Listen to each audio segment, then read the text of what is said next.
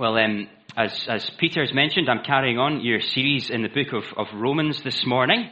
Uh, and I think it is fair to say that the chapter that we've reached, the passage that we've reached in Romans, um, isn't the most straightforward to get our heads around. Um, but it is worth mentioning, I think, that on the last Sunday, I was on staff here at Hebron as a youth worker in July 2011. Uh, I preached that Sunday morning. It was in the Thistle Street building, just around the, the road there. And um, the passage that I was given to preach on uh, was uh, in Romans chapter 7, uh, which is a wonderful thing. I haven't mentioned that to anyone um, since we arrived. And um, you might explain it in a number of different ways, I guess. You might take it to be a coincidence. You might take it to be a, a gentle kind of nudge from the Lord, the Lord being um, kind. Or you might, as, as my current boss suggested, you might take it as an indication that I messed up so badly the first time um, that I've been given another shot by the elders. I, well, I, I, I, I, really don't think it's the first of those options. In truth, I very much hope it wasn't the third. Um, so I'll take it as the second, as a gentle kindness from God. Let's read that passage together. Romans chapter 7. We'll read verses 1 to 12 together before we think about it for a few minutes. Romans chapter 7 and verse 1. Or do you not know, brothers, for I am speaking to those who know the law, that the law is binding on a person only as long as he lives. For a married woman is bound by law to her husband while he lives. But if her husband dies, she is released from the law of marriage. Accordingly, she will be called an adulteress if she lives with another man while her husband is alive. But if her husband dies, she is free from that law. And if she marries another man, she is not an adulteress.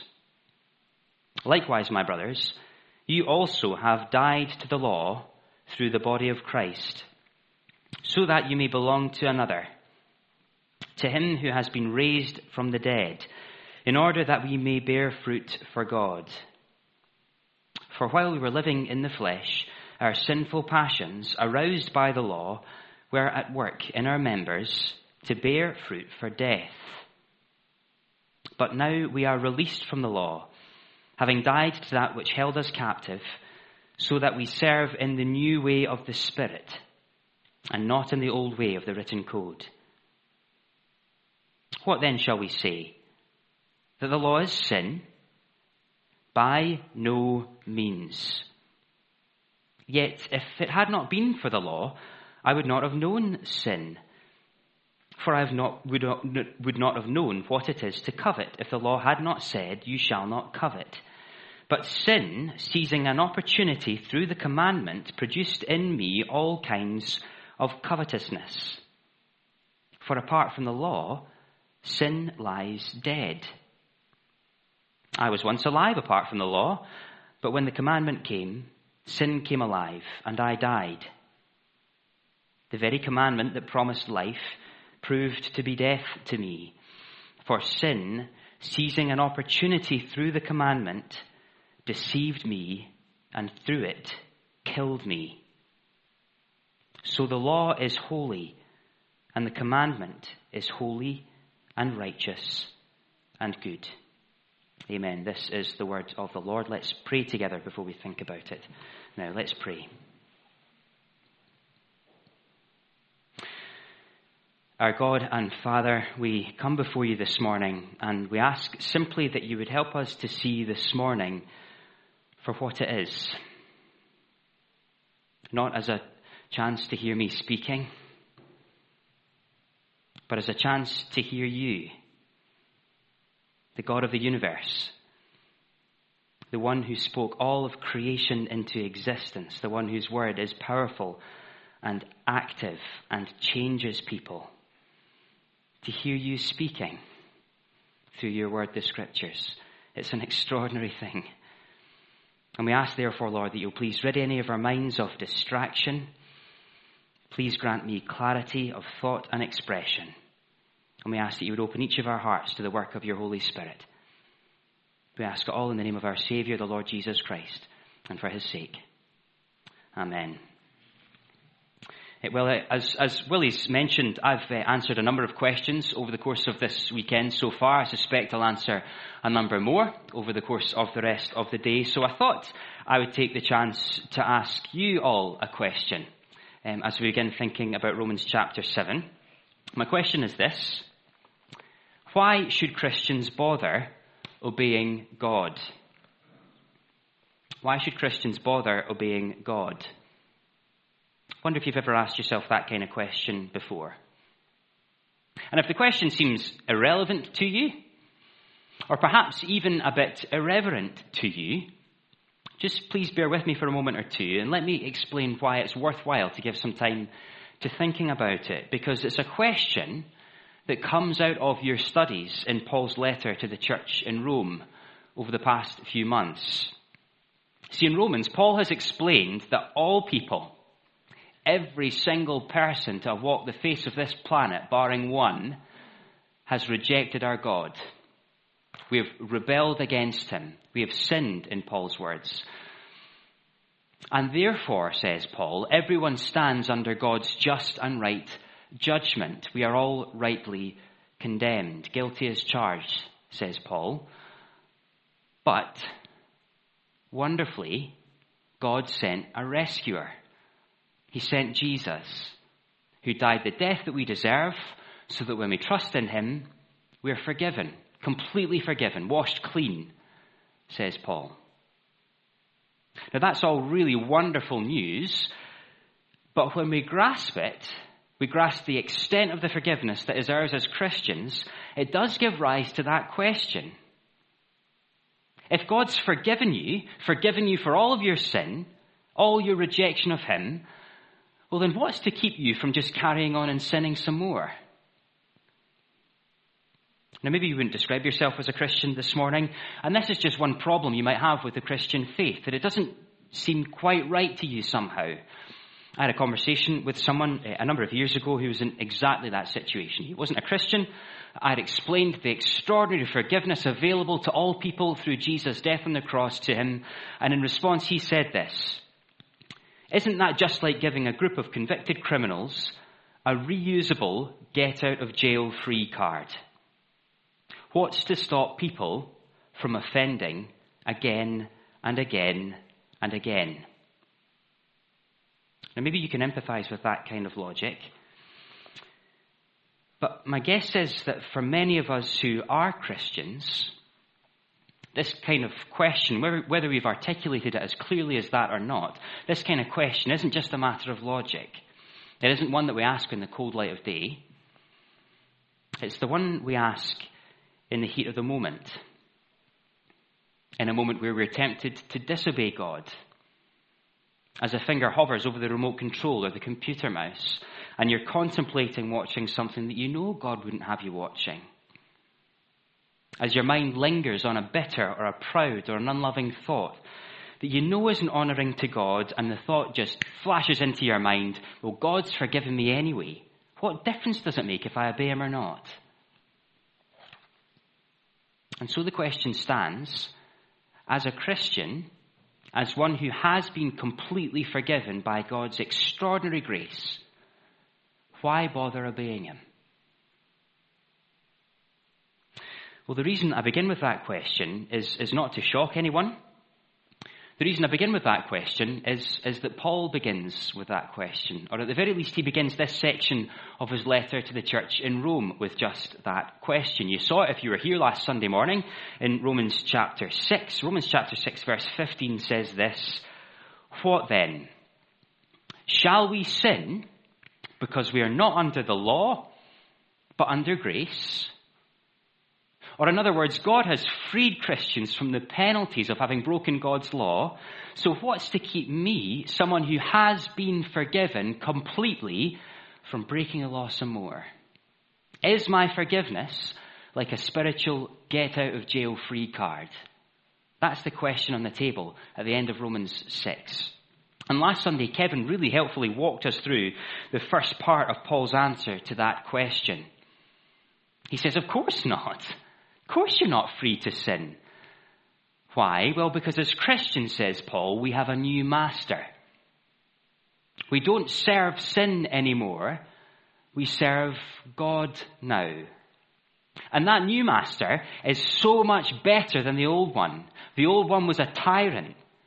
The old one only enslaved you more and more and more, but the new one, well, the new one's kind. He gives you what you don't deserve. He gives you the free gift of eternal life, said Paul. Of course you don't carry on sinning, he says. You've got a new master now. But that isn't all that he says in response to that question. Christians don't just have a new master, says Paul. No, in Romans 7, he says Christians are in a new marriage.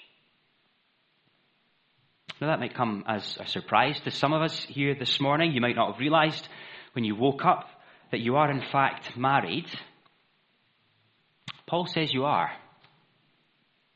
Let's follow his logic under our first heading this morning. Christians are released from the law and married to Jesus. Wonderful. Um, thank you, Ollie, for putting those points onto the screen. Christians are released from the law and married to Jesus. Just look back with me at Romans chapter 7, verse 1. Or do you not know, brothers, for I'm speaking to those who know the law, that the law is binding on a person only as long as he lives? For a married woman is bound by law to her husband while he lives. But if her husband dies, she is released from the law of marriage.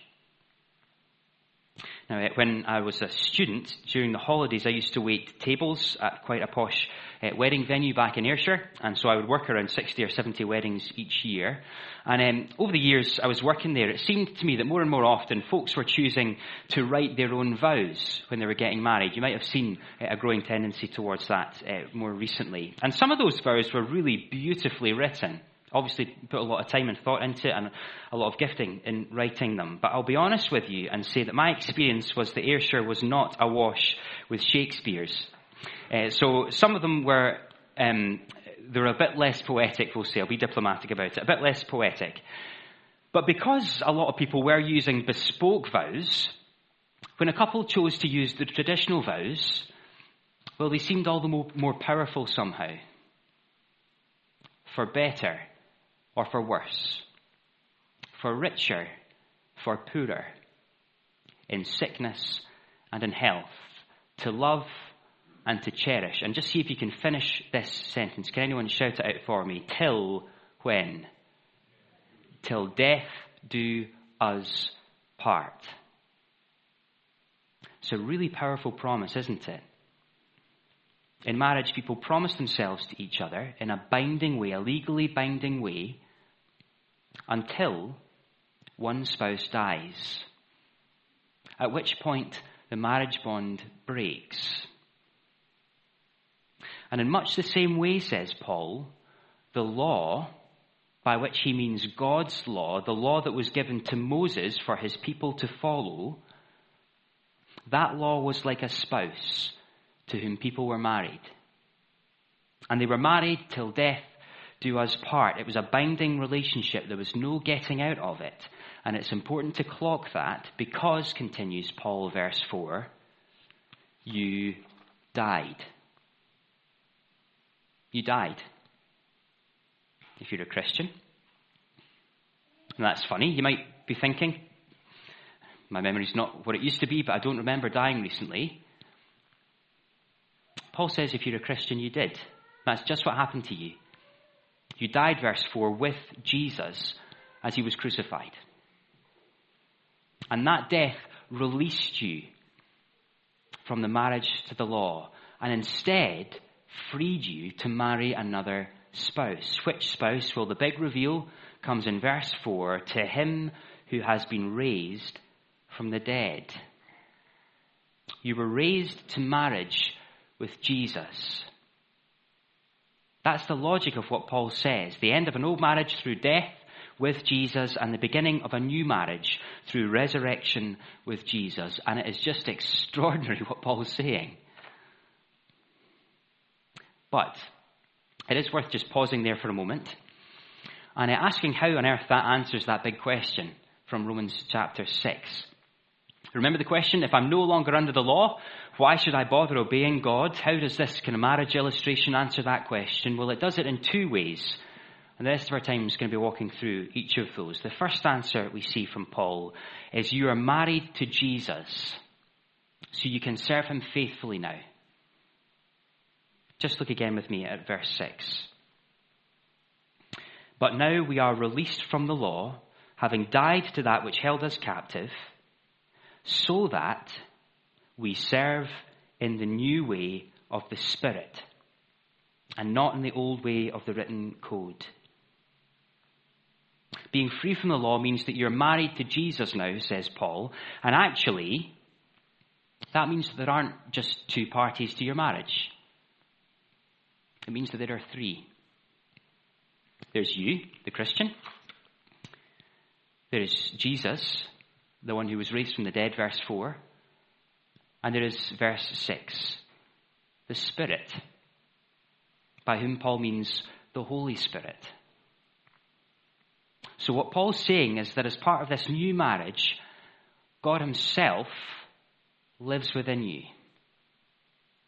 He helps you to live as God would have you live, to love the things that He loves and to hate the things that He hates, to be more and more like Jesus.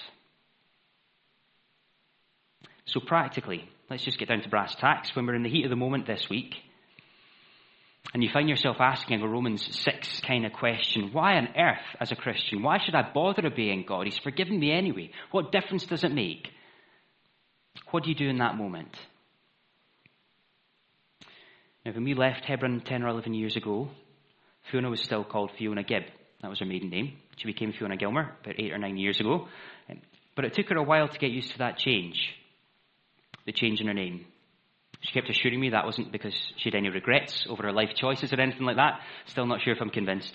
Eh, but it, but it did mean that for the months after we got married, when, whenever Fiona had to sign anything, when she was going into the bank, when she was signing formal documents, well, she had to consciously remind herself that she had a new name.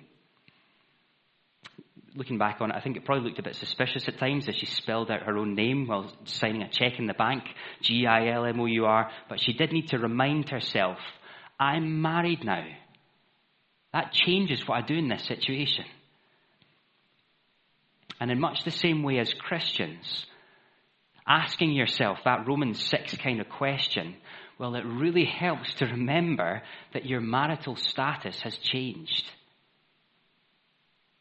When you find yourself being tempted in the heat of the moment, tempted to play fast and loose with the truth while on a sales call to a client, while filling out a tax return,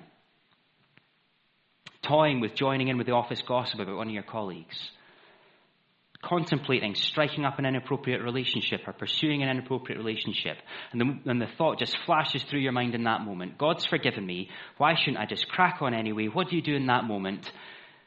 Well, just like Fiona, standing at the front of the queue in the bank, consciously remind yourself things have changed. Not just insofar as I've been forgiven. I mean, that's true. But I'm married to a new spouse now. I have the Holy Spirit living in me, helping me to honor and to obey that spouse. And if any, that, anything, that starts to change the question we ask ourselves in that moment from I'm forgiven now, why shouldn't I sin? to I'm married now. Will acting on this impulse really honor my spouse? Is that what he would have me do?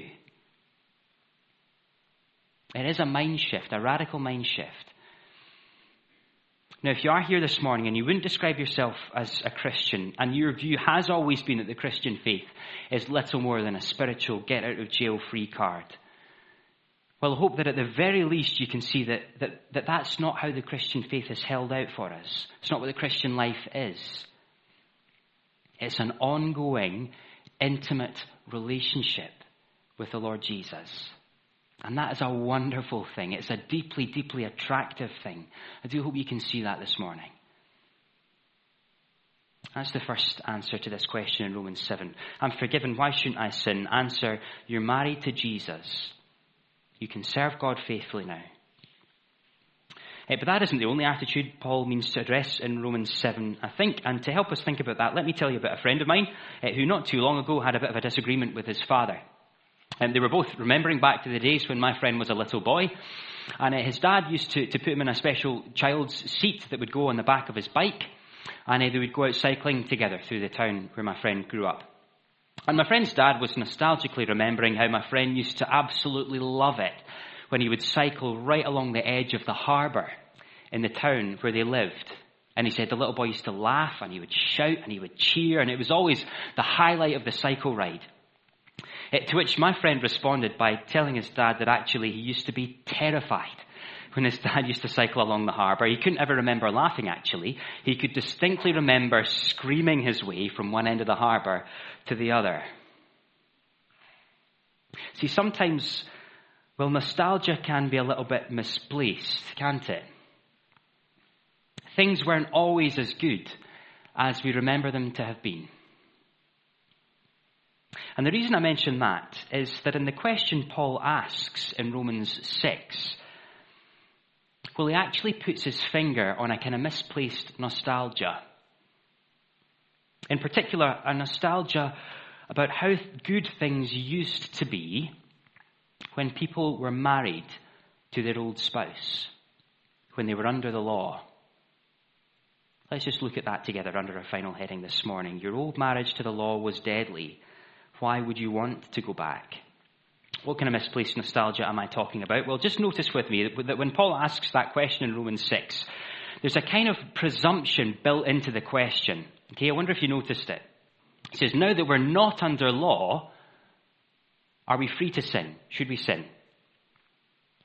Inference being, when people were under the law, well, we didn't sin. Or in other words, the law, the law that was given through Moses in the Old Testament, well, it was actually quite effective in keeping people from sinning. It was a, it was a pretty good spouse overall. It helped me to please God, to relate to Him rightly. And I think that explains why in Romans 7, Paul isn't just concerned to show how great our new marriage is, for those of us who are Christians, how great it is to be married to Jesus, although he is concerned with that.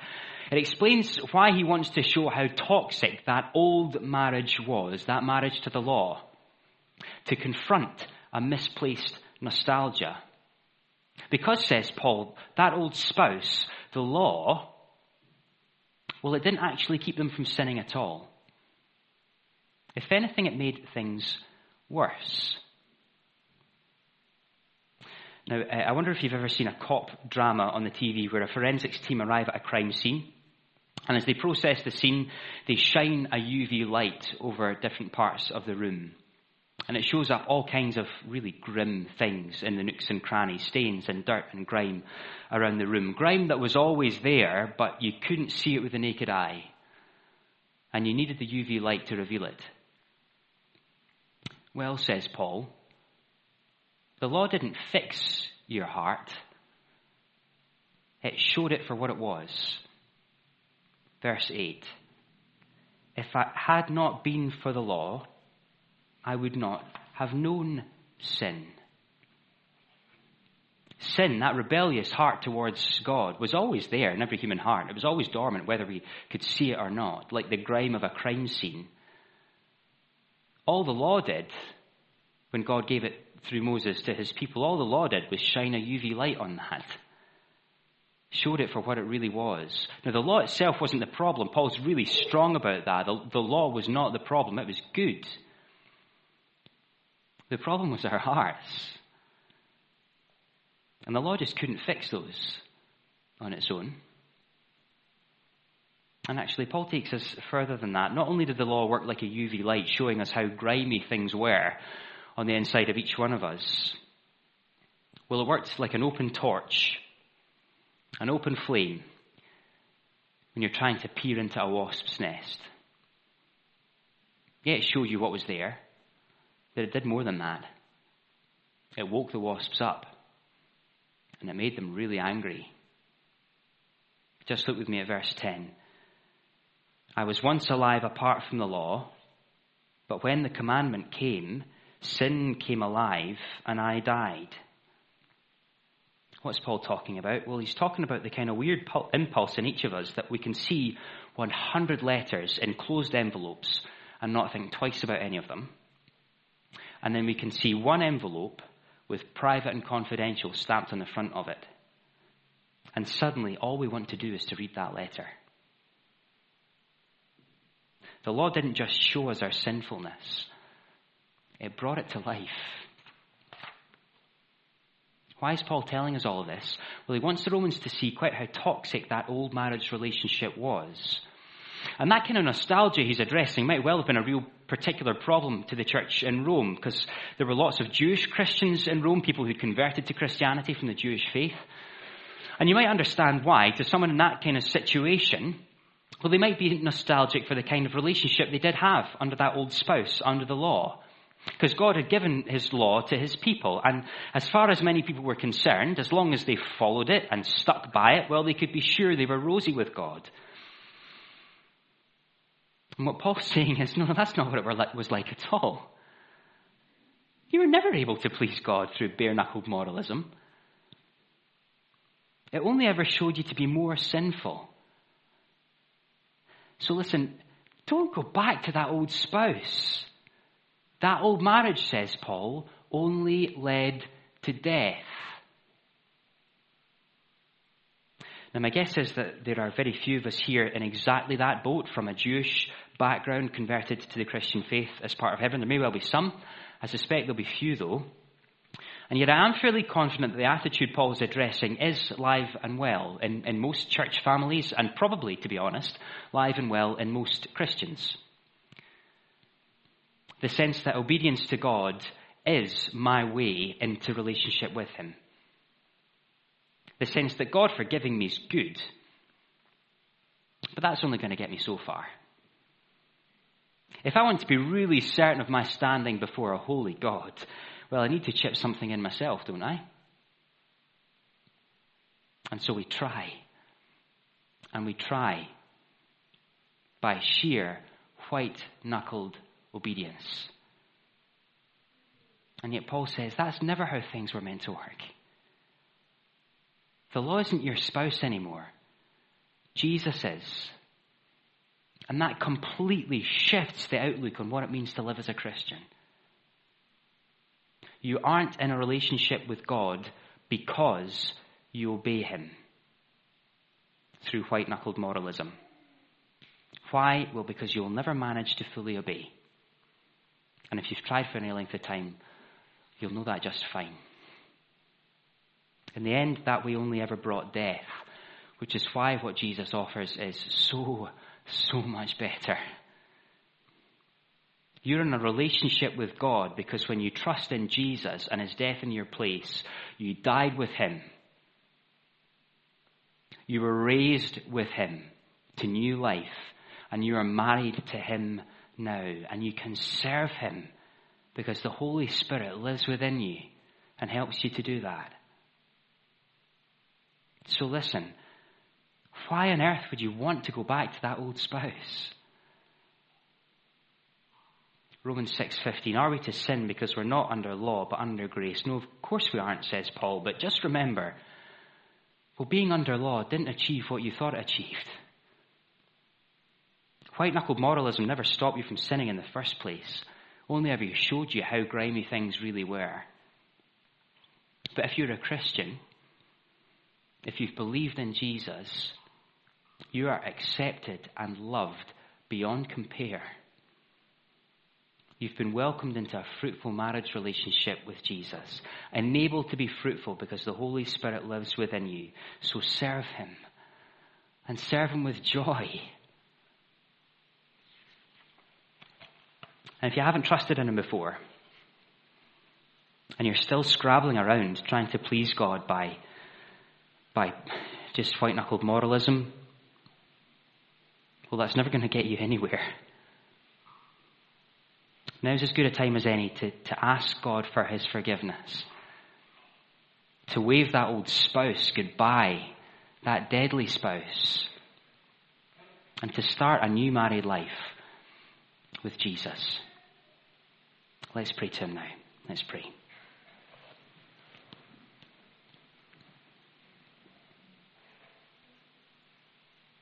Our God and Father, we thank you and we praise you for the good news of Jesus, for the extraordinary grace that you have shown to rebellious people like us. And we thank you that that grace, that kindness, isn't just the doorway into the Christian life, but that you've kept showing us kindnesses That as a new master, you have given us the free gift of eternal life, as we saw last week. And that as a new spouse, you enable us to bear good fruit, to live in a way that pleases you. And so we ask, Lord, that you would please help us to do so. And please, would you help us to take real joy as we do so? And Lord, for anyone here or anyone listening in who is toiling, working hard to be good enough to please you,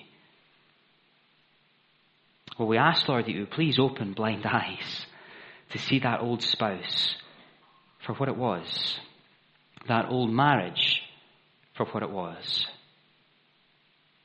and to turn people to trust in Jesus, to receive that forgiveness, and to serve in this new way of the Spirit, bearing fruit for you.